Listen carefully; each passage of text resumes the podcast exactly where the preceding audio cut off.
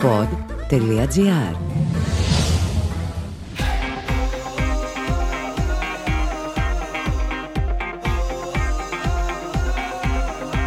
Γκολ Πόντ Ολυμπιακός με τον Νίκο Σταματέλο.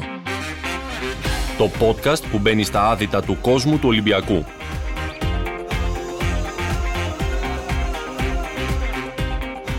Δεν ξέρω πώς είχαν φανταστεί ότι ο Ολυμπιακός θα έφτανε στη νίκη στην αναμέτρηση με την Adverb με ένα τόσο εντυπωσιακό γκολ του Ρέαμτζουκ στο 87ο λεπτό. Αλλά στην παρούσα φάση, αυτό που μετρά πραγματικά είναι οι τρεις βαθμοί. Και πολύ λιγότερο πώς έφτασαν τελικά οι Ερυθρόλευκοι στο στόχο τους. Σε καμία περίπτωση δεν ισχυρίζομαι ότι η εμφάνιση της ομάδας θα περάσει σε δεύτερη μοίρα. Σε καμία περίπτωση. Εννοείται ότι θα γίνει κριτική για την εικόνα που παρουσίασαν οι πρωταθλητές, η οποία ήρθε να προσθεθεί σε εκείνη που παρακολουθήσαμε στην πρεμιέρα του πρωταθλήματος κόντρα στον ε, Ατρόμητο. Στην αναμέτρηση με την Adverb έγινε ξεκάθαρο σε όλους ότι στο Europa League φέτος δεν υπάρχουν ομάδες που θα γίνουν σάκος του box για τις υπόλοιπες. Αυτές ε, οι ομάδες πλέον αγωνίζονται στο Conference League. Στο Europa League θα πρέπει να προσπαθήσεις πάρα πολύ για να πανηγυρίσεις. Σε αντίθετη περίπτωση, ακόμα και με μια θεωρητικά εύκολη ομάδα, την πιο εύκολη του ομίλου, είναι πολύ πιθανό στο τέλος να έχεις μείνει ικανοποιημένος γιατί έχεις πάρει τον βαθμό της ισοπαλίας. Κόντρα στους Βέλγους, για τον Ολυμπιακό υπήρχε ένα μεγάλο, ένα τεράστιο πρέπει. Ένα πρέπει να φτάσει στη νίκη. Ο Πέδρο Μαρτίνς άφησε στην άκρη τους πειραματισμούς σε ό,τι αφορά την αρχική ενδεκάδα και πήγε στην γνωστή συνταγή του 4-3-3. Χωρίς όμως να δει την ομάδα του να φτάνει στα επιθυμητά σημεία απόδοσης. Οι απειλές που δημιούργησαν οι Ερυθρόλευκοι στην αιστεία του Μπουτέ στο πρώτο ημίχρονο ήταν ελάχιστες και το εντυπωσιακό γκολ του Ελαραμπή, το οποίο ακυρώθηκε ως offside, ήταν αποτέλεσμα της ποιότητας του Μαντί Καμαρά και του μαροκινού επιθετικού και όχι αποτέλεσμα κάποιας ομαδικής προσπάθειας. Θα περίμενε κανείς ότι στο δεύτερο ημίχρονο το γρήγορο γκολ που σημείωσε ο Ελαραμπή θα βοηθούσε τους γηπεδούχους τόσο στο αγωνιστικό όσο και το ψυχολογικό κομμάτι.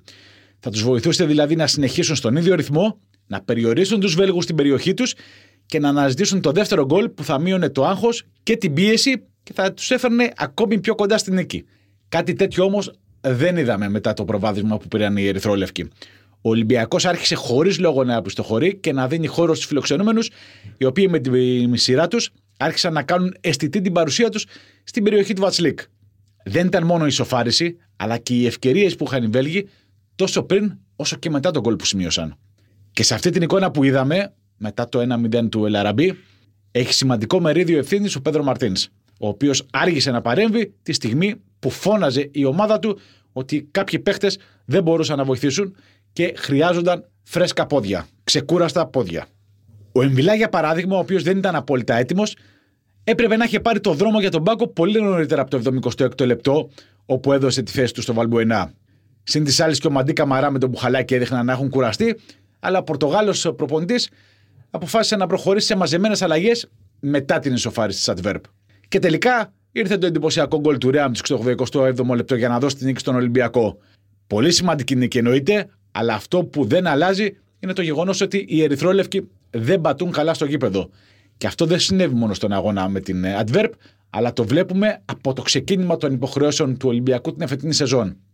σω με μοναδική εξαίρεση την πρώτη αναμέτρηση με την ε, Σλόβαν στα playoff του Europa League.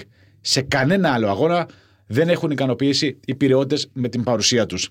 Εν μέρει αυτό μπορεί να είναι και λογικό, αν σκεφτεί κανείς ότι η συγκεκριμένη ομάδα έχει αρκετά νέα πρόσωπα, έχει ταλαιπωρηθεί από την πρώτη μέρα της προετοιμασίας με τραυματισμούς, με κορονοϊό και αυτό είχε ως αποτέλεσμα παίχτες με προσωπικότητα να μην έχουν καταφέρει να βρεθούν μέχρι τώρα στην επιθυμητή κατάσταση.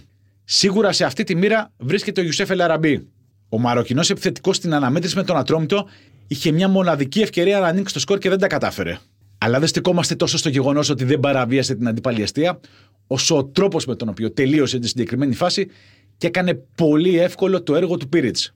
Κοντρα στην Αντβέρπ όμως, ο Ελαραμπή πραγματοποίησε μία από τις καλύτερες εμφανίσεις που έχουμε δει με την ερυθρόλεκ φανέλα σε ευρωπαϊκό αγώνα. Και το γκολ που σημείωσε στο πρώτο ημίχρονο, το οποίο ακυρώθηκε ως offside, αλλά και το δεύτερο με το οποίο ο Ολυμπιακός πήρε το προβάδισμα στο σκορ, έδειξαν ότι ο Μαροκινός άφησε πίσω του τις προβληματικές εμφανίσεις και είναι έτοιμος να ηγηθεί ξανά της επιθετικής γραμμής του Ολυμπιακού. Για να μπορέσουν όμως οι Ερυθρόλευκοι να ανεβάσουν την απόδοσή τους στα επίπεδα των προηγούμενων ετών, δεν αρκεί μόνο η εξαιρετική παρουσία του Ελαραμπή. Αυτό είναι ξεκάθαρο. Θα πρέπει πολλοί ποδοσφαίριστε να ανεβάσουν την απόδοσή τους. Γιατί ο Ολυμπιακός το καλοκαίρι δεν προχώρησε στην ενίσχυση του έμψυχου δυναμικού, θέλοντας να αυξήσει αριθμητικά τους παίχτες που θα έχει στη διάθεσή του ο Πέδρο Μαρτίνς. Προχώρησε στην αύξηση της ποιότητας του έμψυχου δυναμικού. Και ο Νιεκούρ, για παράδειγμα, χρειάζεται να προσπαθήσει πολύ περισσότερο για να μείνει στο γήπεδο για 80 λεπτά. Γιατί κίνηση σαν και αυτή που έκανε ο Βουρσάη στο δεύτερο γκολ του Ερυθρόλευκων, να κυνηγήσει μια παλιά και να τροφοδοτήσει τον uh, Ρέαμτσουκ, δεν θυμάμαι από τον Ονιεκούρου στο διάστημα που χρησιμοποιήθηκε. Άχρωμος, άγευστος, άοσμος ήταν ο Νιγηριανός. Και τελικά το συμπέρασμα είναι ότι μάλλον αδικήθηκε ο Βουρσάη από το χρόνο συμμετοχής που είχε. Ιδιαίτερη μνήμα είναι βέβαιο ότι θα πρέπει να γίνει για τον Όλεγκ Ρέαμτσουκ. Όχι μόνο για τον γκολ που σημείωσε, όσο γενικότερα για την εμφάνισή του. Μην μπερδευόμαστε, δεν λέω ότι ξαφνικά έγινε το αριστερό μπακ που έχει ανάγκη ο Ολυμπιακός. Δεν μπορούμε όμως να παραλείψουμε το γεγονός ότι συνεχίζει την προσπάθεια προκειμένου να ανεβάσει την απόδοσή του και τελικά να προσφέρει όσα ζητάει ο Μαρτίνς. Στο τέλος θα κρυθεί ο Μολδαβός αλλά και ο προπονητή των Ερυθρόλευκων για τις επιλογές τους στην ενίσχυση του έμψυχου δυναμικού. Ο Πορτογάλος τεχνικός, έστω και με καθυστέρηση ενός έτους, θα έχεις στη διάθεσή του έναν ποδοσφαιριστή, την απόκτηση του οποίου επιθυμούσε διακαώς από πέρσι. Αναφέρομαι φυσικά στον Γκάρι Ροντρίγκες, ο οποίος μετά από πολύμερες διαπραγματεύσεις θα φορέσει τελικά τα ερυθρόλευκα και ο Ολυμπιακός θα έχει στην, στο έμψυχο δυναμικό του έναν εξτρέμ με χαρακτηριστικά που δεν έχουν οι παίχτες που βρίσκονται ήδη στην ε, ομάδα. Ή τουλάχιστον δεν έχουν δείξει μέχρι τώρα να διαθέτουν αυτά τα χαρακτηριστικά. Δικαίωμα συμμετοχής ε, στο Europa League δεν θα έχει ο Γκάρι Ροντρίγκες μέχρι το τέλος της φάσης των ομίλων. Όμως στι εγχώριες διοργανώσεις θα μπορέσει να προσφέρει άμεσα τις υπηρεσίες του ή όποτε κρίνει ο Πέντρο Μαρτίνς ότι μπορεί να τεθεί ε, στην διάθεσή του. Οι Ερυθρόλευκοι θα μπορούσαν να είχαν ενισχύσει και την αμυντική τους γραμμή αν είχαν προχωρήσει στην απόκτηση του Δημήτρη Σιώβα, αλλά τελικά ο έμπειρος κεντρικός αμυντικός θα αναζητήσει στο εξωτερικό τον επόμενο σταθμό της καριέρας του. Προσωπική άποψη είναι ότι ο Ολυμπιακός στο κέντρο της άμυνάς του δεν διαθέτει παίκτη με τα προσόντα του Σιώβα, αλλά και αυτή ε, η περίπτωση ε, θα κρυθεί στο τέλος της χρονιάς. Όπως επαναλαμβάνω, θα κρυθεί και ο Πέντρο Μαρτίνς για τις αποφάσεις που έχει λάβει.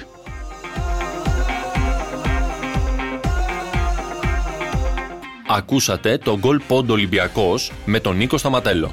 Αναζητήστε τα podcast που σας ενδιαφέρουν στο pod.gr, Spotify, Apple Podcast, Google Podcast ή σε όποια άλλη εφαρμογή ακούτε podcast από το κινητό σας.